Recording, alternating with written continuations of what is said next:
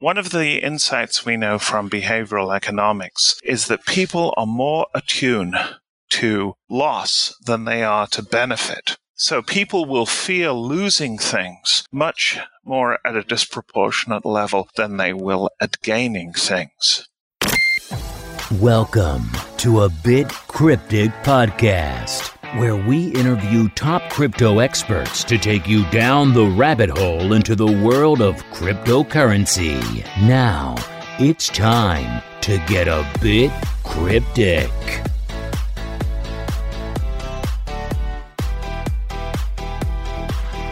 Hello, Cryptonauts. This is Yidu Wang, co-host of the show A Bit Cryptic.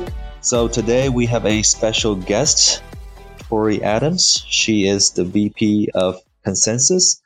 We are very excited to have you on the show, Tori. I'm really excited to be here and talking to you. Great. Why don't you give our listeners a little bit introduction about yourself? Sure. So I lead up ConsenSys's public sector US practice. So about a year ago, ConsenSys, which is, we like to think, the largest blockchain development studio in the world, decided that it was time to get seriously into the public sector and see how we could bring blockchain technologies to the US public sector. So we opened an office in DC and I was hired to run it. And so here we are in Washington, DC now with about 15, 20 engineers and venture architects and solution architects down. And we've uh, been trying to bring knowledge of blockchain to the federal government. Bit of a challenge, and to a lesser extent to some of the state and local government out there. In terms of my own, uh, you know, background on this, uh, you know, I was previously leading up Booz Allen Hamilton's blockchain investments, and I've worked for the federal government for a long time. So I'd really seen the need for this, and I was very excited when ConsenSys decided now it was time to get in. That's great. We'll come back to this specific uh, story for the blockchain. Sure. But I just want to kind of give the listeners some overview, some background about how I originally uh, get to know you. I recently attended the, the Philadelphia Coinvention mm-hmm. conference and where you gave a very passionate presentation about opioid crisis and how uh, you think foresee blockchain as a very viable solution for that. I'm just curious. I know you kind of touched on it during the presentation, but what makes you so passionate about uh, opioid crisis in the first place? Sure. So, I mean, I got into being interested and concerned about the opioid crisis from rather a direct route. Uh, my daughter is an opioid addict, is a heroin addict, and has been for the last 10 years. She has been in and out of sobriety in that time, sometimes for a long time, once for as much as three years.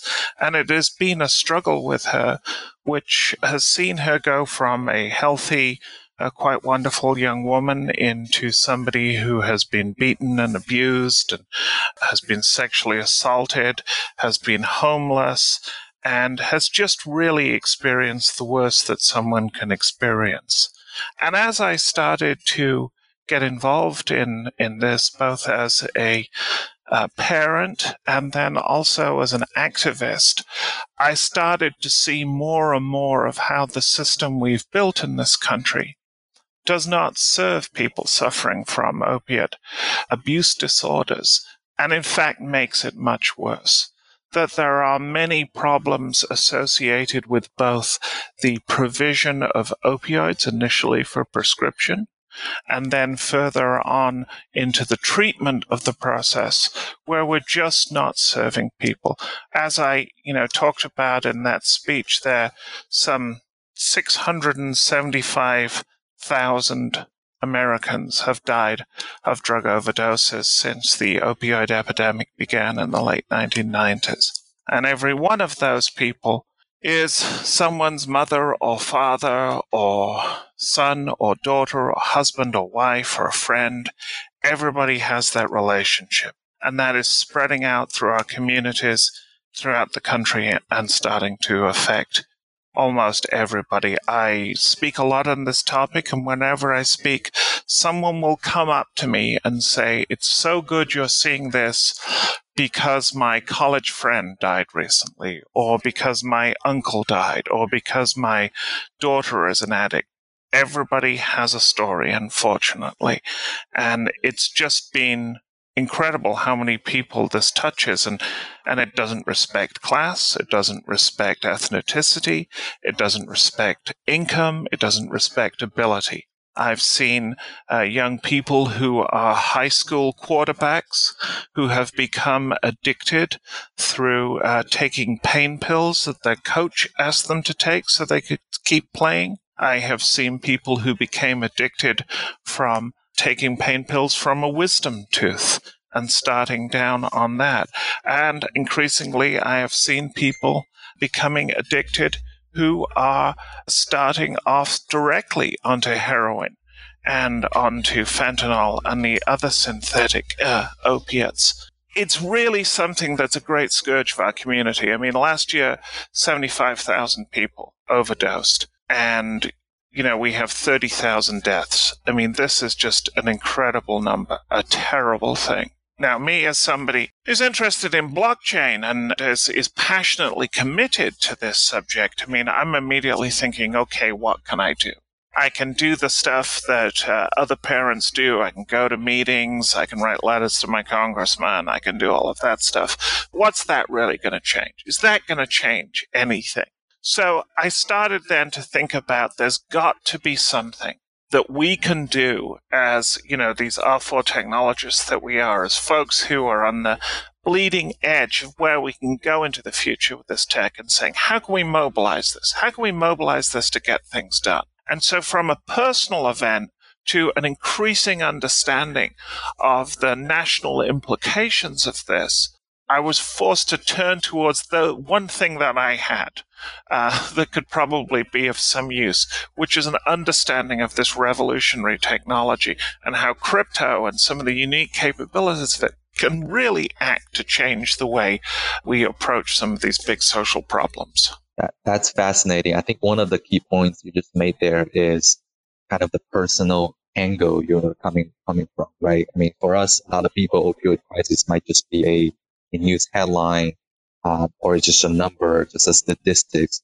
But for you, since given your personal experience, given your daughter's experience, it's not no longer just a number. It's a story with so many details. Some of them are not pleasant. I think for that, from that, it really fuels you to go down this, this rabbit hole, try to find a solution. Yeah. And I think, you know, you see more and more of this in the crypto and blockchain community of people who really want to get involved in some social issue because of a personal event too. I mean, you know, there's so much attention on the power of crypto to make you rich that there's less attention on the power of crypto to really make social changes for the better in society. We at ConsenSys believe that fundamentally blockchain is a social engineering technology. It's a technology that because of its unique ability to create those micro incentives in a, a cheap, effective, low cost way that we can really uh, create for the first time these decentralized systems that allow us to encourage people towards good, to cut out costs that middlemen impose on communities that have been dissatisfied, uh, that have, you know, not been well served in the past. And we see you know, things like opioid epidemic is just something I'm interested in, but I know there are people at uh, ConsenSys who are uh, equally involved in things like dealing with sexual slavery, dealing with issues related to gun control, even, that are really in large part motivated by their individual personal experiences. Absolutely. So I want to go back to the early points you made about um, ConsenSys plan in using blockchain to fight the opioid epidemic.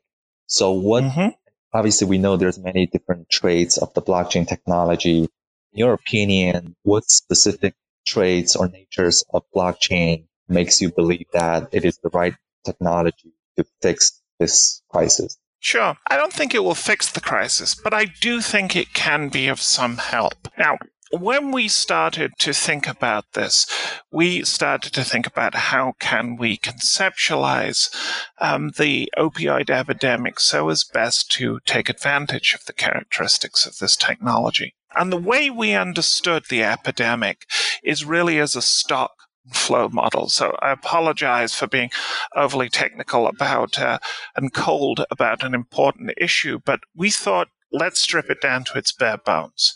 So it's a flow in the sense that there are people who are becoming addicted and then move into that addiction system. And then there is a stock of people who are already addicted. So if you're trying to address the epidemic, you can either address the flow of people moving in and saying, how can I reduce that flow? Or you can reduce the stock who are already addicted. And any solution to the problem will have to have both angles. So, for example, when the Obama administration quite rightly encouraged doctors to reduce the prescribing of opioids for pain, what this did was leave a large number of people in the stock already in there or existing uh, addicts who now didn't have access to pain pills. Their response was to move on to opioids like heroin and other street opiates, such that you changed and mutated the, the challenge we're talking about. So, thinking about that flow in, we said, okay, what's the key pipeline we're looking at here? What's the way that opioids are channeled into this community? And the key thing that we identified as coming in was via the pharmaceutical opioids. Now, we've all read things about overprescription. We've read things about diversion. We've read things about, you know, doctors uh, misusing opioids. And the, and the basic thing of why drug diversion occurs, you know, is really simple. If you get a oxycontin 15 milligram generic from walgreens or walmart it's going to be about 54 cents somewhere between actually 40 and 55 cents a pill. Now, on the street, the value of that pill is anywhere up to $19, between about 16 and $19. So there's obviously an economic motive for it. And we know there's a great deal of uh, diversion going on. Now, the initial thing when you hear something like this is thinking, oh, it's a supply chain problem. And we've all heard supply chain use cases that have come out of uh, various blockchain companies. You know, there's a, there's a, number of companies trying to do this now, and good on them when it comes to pharmaceutical supply chains. But what we really thought the problem here isn't so much the digital record of moving from condition A to condition B, moving from manufacturer to shipper and shipper to wholesaler and then wholesaler to uh, hospital, hospital to pharmacy, or whatever is the chain. It's not so much that. It's creating some sort of incentive mechanism that ends up where people have an incentive to keep that system honest. So what we started to look at was let's look at some of the really unique capabilities of blockchain and crypto to incentivize good behavior. So again, just to recap, you know, what we've got is a supply chain here that has a lot of incentives for people to misuse it. And whatever the digital record says, we know that money is leaking out of it. We know that pills are leaking out of it. There are plenty of good digital records right now, but those digital records are not capturing what we're finding coming in. So, what we thought of, and we proposed this to a, a manufacturer who came to us with wanting some ideas. And they were having a lot of contraband, in particular fentanyl, coming in from Southeast Asia, where they had a lot of manufacturing. So, for instance, they might be manufacturing, and I'm just pulling this out as an example, t shirts. And within the t shirt boxes, there might be fentanyl hidden. Now, right now, the way you deal with this is by expensive inspection routines and everything else. And they said, Is there any way blockchain can help us? And we thought for a while and we said, Well, how about this? And we proposed this to them we said, what if you do something where you say, as a condition to work with us, you have to make your supply chain incredibly uh, open. You know, we've got to have it super open and everything. And you've got to make it open to every participant in your supply chain too. So everybody is a cop on this. That's the condition. Now, furthermore, we'd like you to post a bond in crypto as part of this, and we'll do it via a smart contract and all of that, that will be sufficiently high as to dissuade somebody from cheating. And then what we would say if the supply chain goes from A to B to C in the chain, we would say if A, B, or C identifies any contraband within the package, then say C identifies it, they would obtain the crypto bond that has been posted by A and B. Now, they couldn't just do it straight away because you'd have all kinds of potential for cheating, but they would be able to hold up their hands and an investigation could happen. And it would be a reward for them being of honest. So what we were trying to do with this is to create an incentivized supply chain. And we kind of believe that this might be the way to really deal with the digital analog problem that a lot of supply chains have had when you come to blockchain. Mm. So typically, I mean, when you're talking about supply chains and blockchain, great use case. Everyone loves it. But somebody comes back and says, well, all you've just done is created a digital record. And that's great.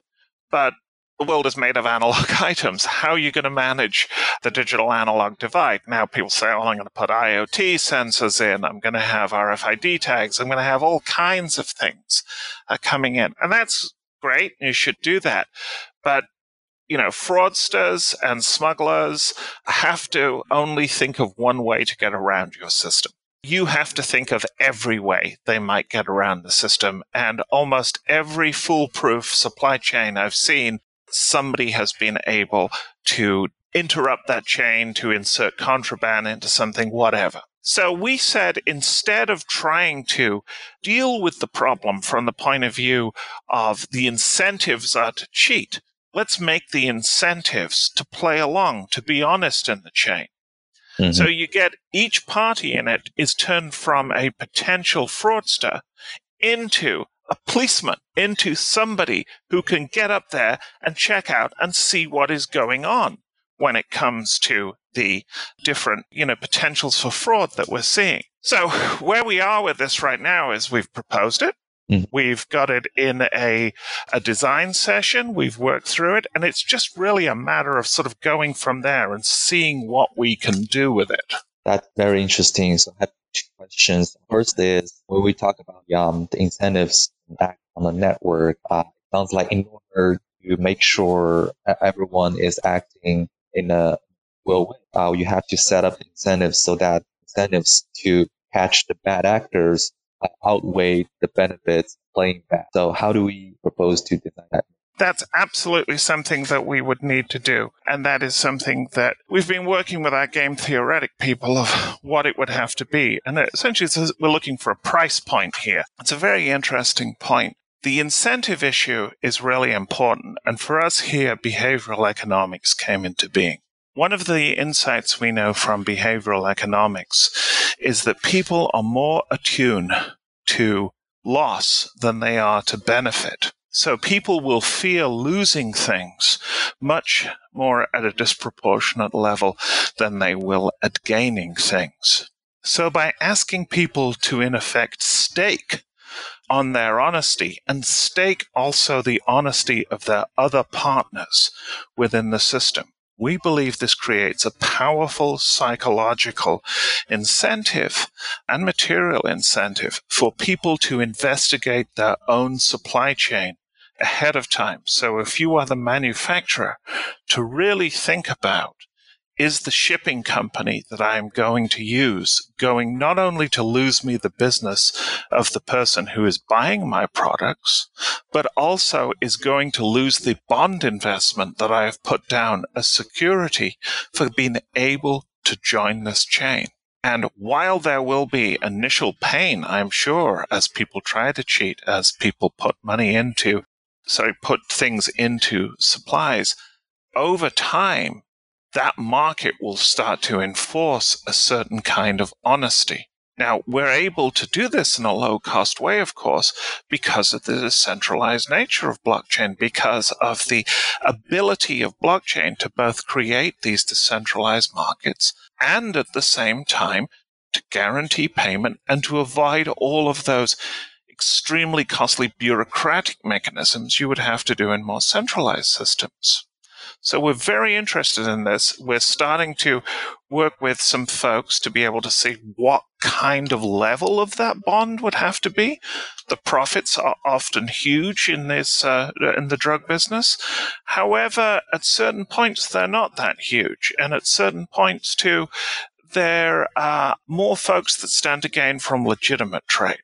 We're essentially wanting to start rewarding good behavior and stop trying to punish bad behavior. Because if there's one thing we've seen, it's incentives work, and disincentives are often a hard thing to do.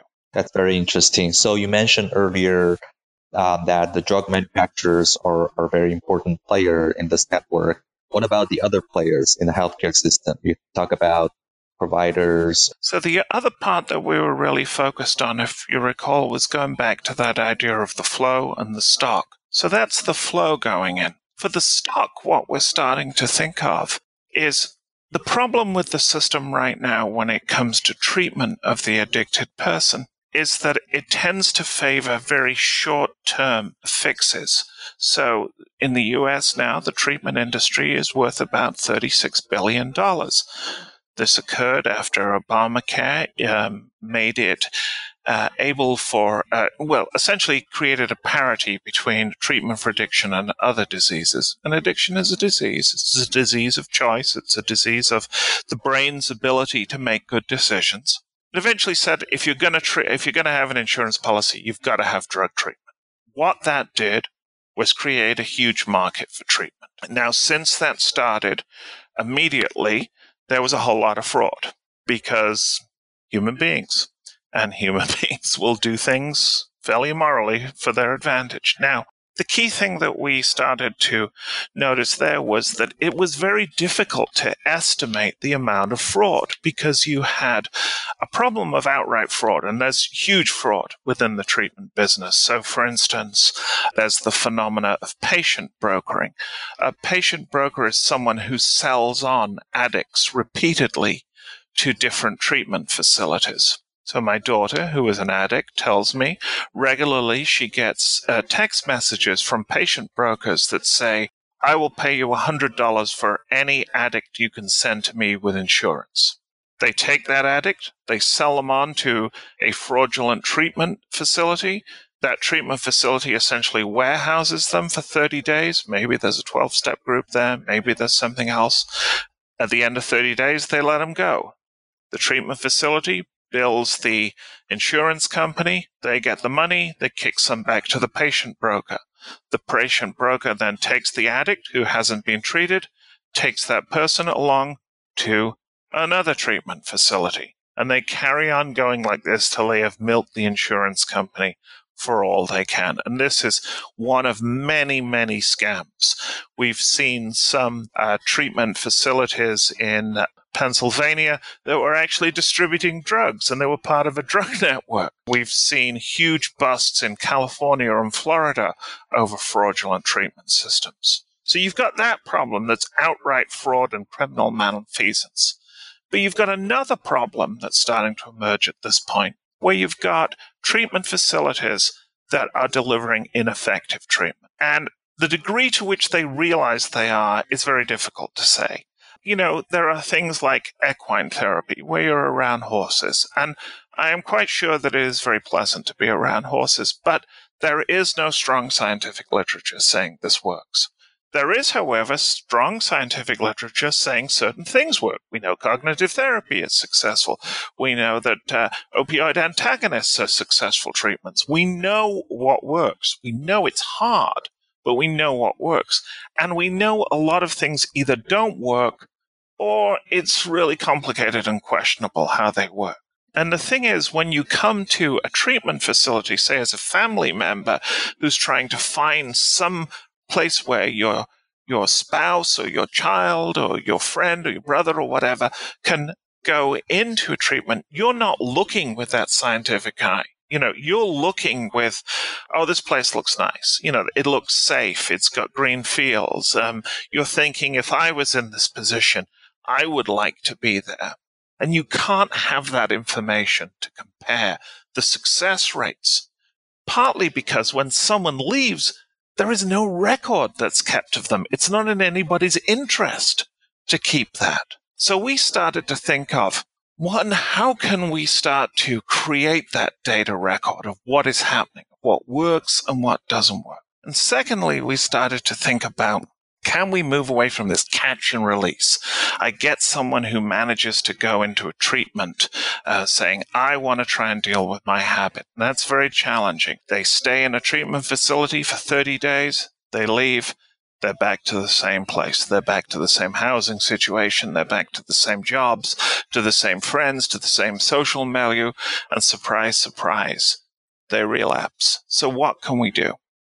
So we started to think about the same thing of those crypto incentives and those bond incentives again. Could we say, we, we proposed, and we're trying to propose this now to a number of uh, uh, treatment facilities and to insurance companies, that when the insurance company gives money to the treatment facility for the admission of a patient, that they only get a portion of the full fee. And the remainder of that full fee will be given to them in stages via smart contracts, via provable things, by records that can't be tampered with over time as they start to meet certain benchmarks of sobriety or at least of attending to things. So it's not just the last time we talk to you is when we leave. It's now we have an incentive to do follow up care, find out where you're going, speak to you again and arrange psychotherapy or other things within a week or a 12 step program, or ensure you're taking your medications and do that within two weeks and do that within three weeks and do that within four weeks and then do it within two months to create an incentive system where you again have these crypto bonds paying out over time and being able to start to create an incentive system for positive behavior. And of course, if this works here, maybe it'll work with other things like diabetes, like other behavioral change diseases that we know we need to do. So we're exploring Absolutely. and experimenting with it. And we think it's something like this that's got to happen. And that's sort of the other part of where our head is right now. I think to your point earlier about the health insurance, the, the payers kind of tying the, the healthcare outcome to the payment. I think if you look across the US healthcare industry, this is the new trend shifting away from this value-based care, value-based care, quality of Exactly. And to pay for performance rather than pay for test, you know? Then what, what you guys are proposing. Uh, however, what's interesting sounds like since everything will be on the public ledger, uh, there's more transparency. Like everybody can be an auditor. That's right. And I, you know, I don't know uh, to you know to what degree you've dealt with the healthcare system, but it can be very difficult to find the price of something. You mm-hmm. know, I had an injury a while ago that I needed an MRI for, and trying to get this uh, MRI outside of the core uh, hospital system that I was in was extremely difficult when there was a group in the town I, that I live in where there was a, a, practice that specialized in doing MRIs, and they were incredibly cheap. And mm-hmm. they would give me a price but the thing was, the, the hospital system I was in would not give me a price.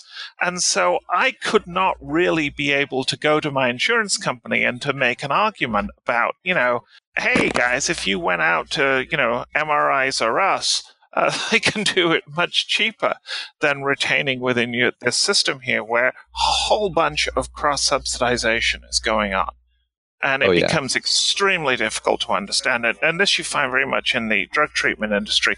If you ever are unlucky enough to have to deal with this, if you talk to somebody and you say, Well, I haven't got insurance and I'll be doing private pay, you know, their question is not, well, it, uh, you know, it cost X, Y, Z dollars. Their question is often more phrased in a polite way of, well, how much money have you got? Because oh, yeah. they will go up and down and you can negotiate, you can get what are called scholarships, and you're left with a very complex picture about what you're actually buying, how much did it cost, and was it effective? Yeah. Well, I think one of the, so we just touched on kind of the incentives, the, the network effect of the blockchain. Uh, one of the other key attributes of blockchain is removing the middleman from the process. I think if you talk about drug industry, uh, one of the key middlemen that's you know really make things very murky is the um, PBMs or the pharmacy benefits manager. Yeah, yeah. It's funny you should say that. We were just talking about these guys before we came on. I mean, these guys are the quintessential middlemen, and we really think that these people are ripe for disintermediation. Why they're still there, I I really don't know you know they should have disappeared a while ago but you see these guys and and they're just sort of taking a little bit off the top but they're taking enough off the top to really distort the system. And we think uh, you could definitely use to move to a blockchain based uh, auction system. I mean, most of the time you're talking about generic drugs that are coming through from these guys, and you have a number of manufacturers who are competing for different prices. We could definitely do a reverse auction, you know, where you're uh, competing towards the bottom. Everything would be transparent. People would see pricing and it would be a very interesting thing to do. Now, the question would be, how'd you get into that system? We've been thinking about maybe going in with some uh, online pharmacies, the, the legitimate kind, I should add, because the thing is with the PBMs is that so many pharmacy chains have now started to buy up PBMs and you know offer those services to manufacturers and insurance companies. So it's it's a strange market that's emerging. I think that this is also the area where uh, blockchain has a lot of potential to succeed, uh, to remove the middleman and also make the process more transparent and more. Absolutely. Couldn't agree with you more. Great. So I want to kind of play the devil's advocate a little bit. Um, just think about some of the potential downsides of using blockchain. And when we talk about healthcare data, obviously privacy that pops to mind uh, given the rules uh, of HIPAA compliance issues, where do you think how do we resolve the challenge while also ensuring? Well, I think one thing that was so I would break this down into really three sets of problems that there is an economic problem, that there is a technological problem, and there is a sort of cultural organizational problem that needs to be solved. I think that the key thing when we think about this from a technology point of view is there are certain things that we need to solve uh, both within our own implementation of blockchain to be able to meet HIPAA and to meet other requirements.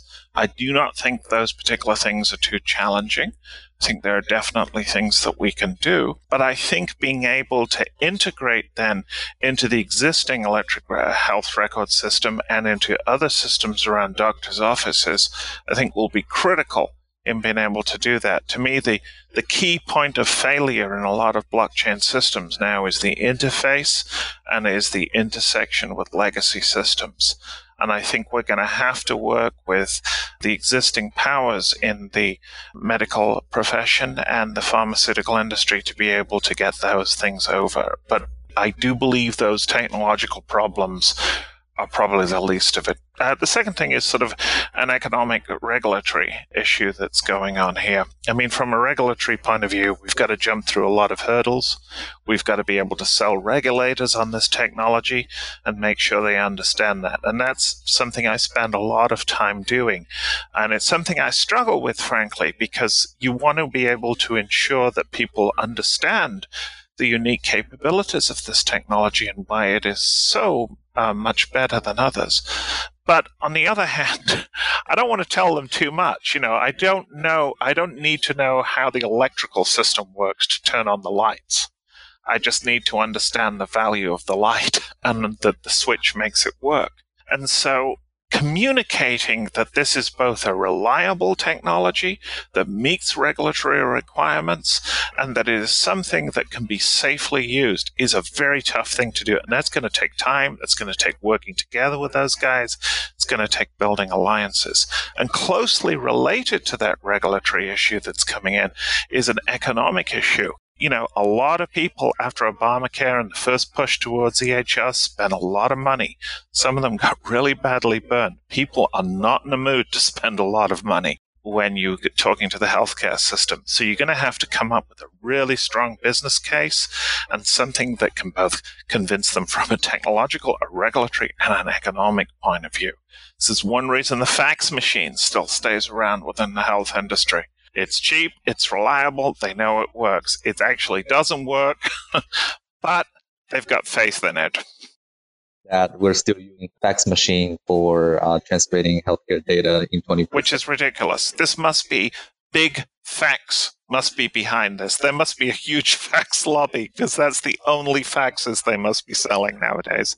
Yeah. And I think finally, you know, there's this cultural issue of getting people to understand the blockchain. How do you have to understand it to get them to understand that this is the safest way to store your record, that paradoxically letting go increases control? That's going to be a challenge.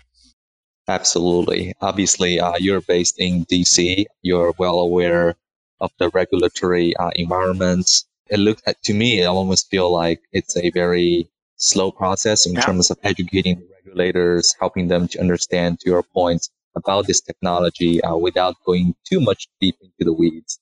So it's definitely a, a slow hopefully uh, still, yeah. progress. Yeah, baby steps, but we're getting there. You're already seeing blockchain pilots starting in FDA, starting in CDC. I think there's one starting in CMS. So we're seeing it within the healthcare system, and I think the key thing has got to be government getting its hands on this technology and starting to play with it and understanding what it can and can't do. I know that a number of folks have been speaking with the Veterans uh, Health Administration and trying to look at blockchain there, again, huge problems. So I think just this gradual thing of people touching it and using it. You know, as everybody says, this is 1992, the internet has just arrived, we're in the same place, blockchain has just arrived, people aren't sure of it. Yeah. But you know, the thing I always like to say is people overestimate what can be done in a year and underestimate what can be done in 10. You know, if you look at 10 years ago, if you look at 20 years ago, our economy, our society has been vitally changed by information technology. And living through that, there was no obvious break.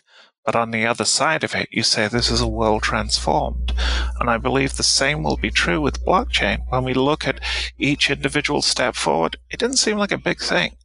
But collectively, it's incredible. It's going to change our money. It's going to change our industries. It's going to change everything. And it's these baby steps that we all in the community, all your listeners are participating and doing these small actions, you know, everything from, you know, buying crypto to working in a, in a blockchain company to thinking of some crazy ass idea that you're going to go out and try and sell or just to explaining to your grandma what you do and why it's so interesting and gradually getting it. When you see people's, the light go on in people's eyes, you know, they get the bug real quick. They get it. I was up in Boston the other week talking to some people in a environmental health company about these issues and one of the guys at the table, you could see him getting it, and he started to come up with use cases. And uh, the other day, he sent me an email and he said, "I've got the bug." you know, he said, "Now it's all I want to read about." And I said, "Yeah, that's what happens." I think my goal for 2018 is to get my grandma talking about crypto. That's right. Yeah. My dad has just reached the point where he says, I don't understand it, but I'll accept it. As opposed to my aunt's boyfriend that, who swears to God that he will never use electric money. And I said, You're already doing it. There you, you know, you're just doing it in an incredibly insecure manner. exactly. Yeah. Okay, so yeah, you touch on a lot of things there. Uh, I think one of the things I want to get your opinion on, you mentioned like what's going to happen um, down the road. In your opinion, what's going to happen with the crypto community or the blockchain community at large uh, in the next five years? So I think we're going to see a couple of different trends. I mean, the first thing is we're going to get respectable you know, we're getting more respectable, more enterprise driven all the time. Blockchain has come out of the back rooms and is now a fully enterprise grade technology. The kind of stuff that ConsenSys has been doing with Kaleido and AWS and that IBM has been doing with Hyperledger and what other folks have been doing is turning this into something that the big corporations, the big organizations, the big agglomerations of power within our society are starting to see hey, we've either got to get on this or we'll be disintermediated, or we've got to get on this and start to see how it can make our business better. And I think we're going to see more and more and more of that. And that's just not going to stop. This is the next internet. If you ignore it, you know, you're gone. So I definitely think from that point of view, that's one of the big things we're saying. From my own interests, I think very much that government is the next frontier. I have not really seen strong government use cases. I think we're starting to see them uh, now emerge in the area of payments, in the area of remittances, in the area of permitting, and all of this. I expect to see a great deal of that going in. So I think you're going to see these sort of big organizations finally start to stand up and realize what the blockchain can do for them and what blockchain can can really improve the way they do business. I think the second thing that's going on is so many of these marvelous small businesses and startups are going to start to come to fruition and we're going to start to see some really great ideas popping up. You know, just as it was far from obvious, you know, who would be the leaders in the digital economy in 1992, in the early 90s, and what sort of things would work. I think there's incredible experimentation going on, but that experimentation pretty soon is going to lead to one or two of those sort of big events coming out. And we think, you know, in ConsenSys, we have a few of those.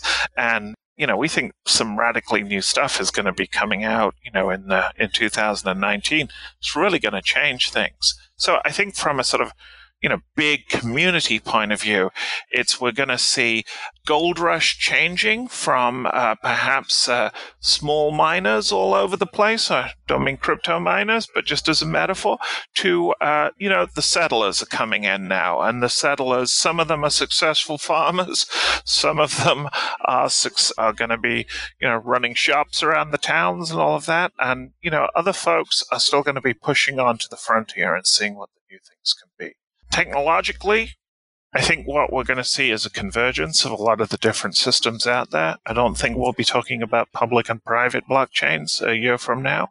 I think that will be sometimes the public, sometimes the private.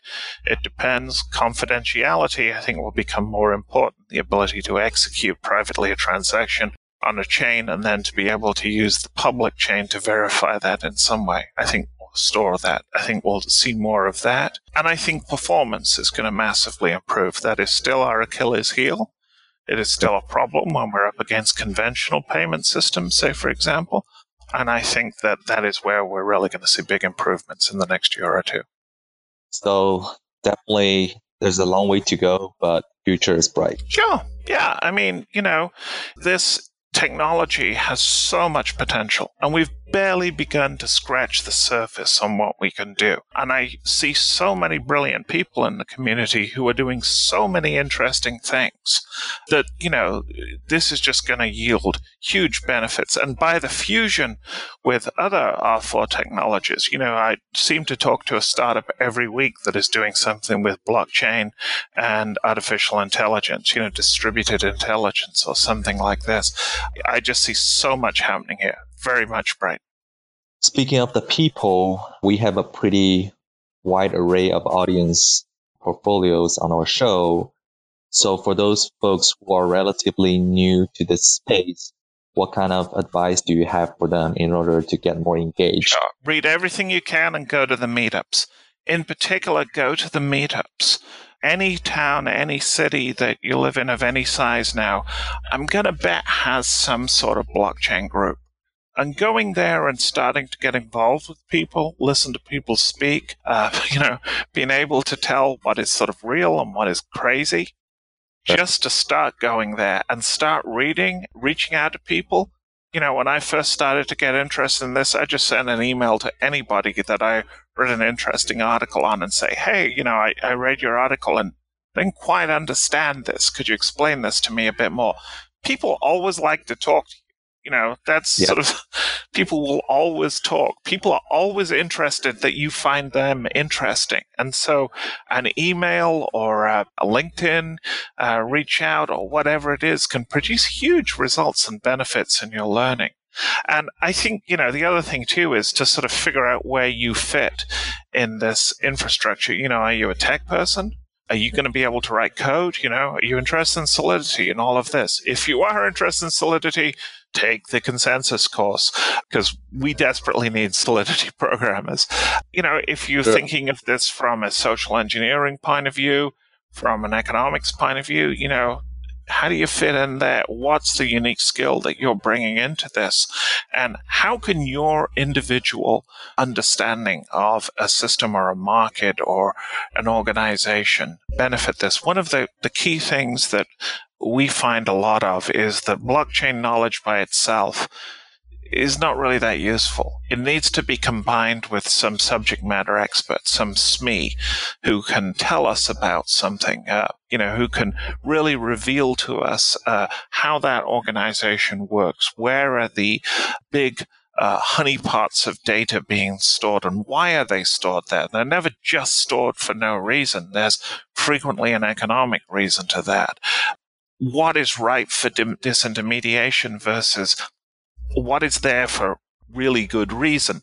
And just starting to understand that can be, you know, pretty critical. I mean, one of the things that, for instance, uh, an example of that was we were working with a particular organization that wanted to be able to identify a way to ground truth data. They wanted to know, for instance, if there had been an earthquake in a particular province of the country and the government was saying that the main highways were open. Were they open? And there's a limit you can get from satellite imagery and all of this. They wanted to have ground truth data. And we went through a lot of design exercises thinking about who has good information about what goes on around places.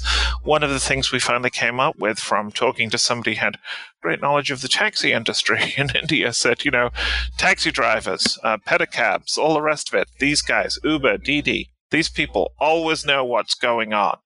And furthermore, they have smartphones. So maybe there's the benefit for some sort of bounty system where you could ask someone a question and then be able to pay a bounty if they answered that question and provided data that could then be crowdsourced and all of this. But again, you know, it's somebody that's saying, I understand what the situation is. You know, I understand who people, where people are who might be able to add value to this. So being able to take what is your own area of specialization and then to add that blockchain special sauce into it is what really kind of opens up the world for you, I think. Yeah, and I think that's what uh, ConsenSys is doing so well at is just with the uh, Ethereum uh, blockchain to bring real social impact. And that's really what I'm really excited for to see in the next few yeah, years. Yeah, I think so too. I think some of the stuff we're doing, you know, with providing documentation for refugees, providing supply chains for uh, folks in who you know who aren't getting the real benefit of uh, the value they're producing. I think there's a lot of good stuff going on. Tori, this has been a fascinating discussion. I really appreciate your input. And if our audience members would like to get in touch with you, how can they reach you? You can reach me on Twitter at ToriInDC, one word. And you know what? I'll even give you my email, victoria.adams at consensys.net. Love to talk to anybody. Reach out. It's been a great conversation. Absolutely. Thank you so much, Tori, for Thank your time. Thank you very much. Keep it cryptic, guys. Thank you for listening to a Bit Cryptic podcast. A Bit Cryptic podcast is hosted by Alain Leon, Dang Du, and myself, Jeff Peterson. Show notes are by our editor in chief, Dang Du. Website is by Sammy Toucan and his team at Pack Surge Media. Remember, nothing we say in this show is meant to be financial advice. If you like this episode, please share it with your friends and family. Thank you for listening, and remember, keep it cryptic.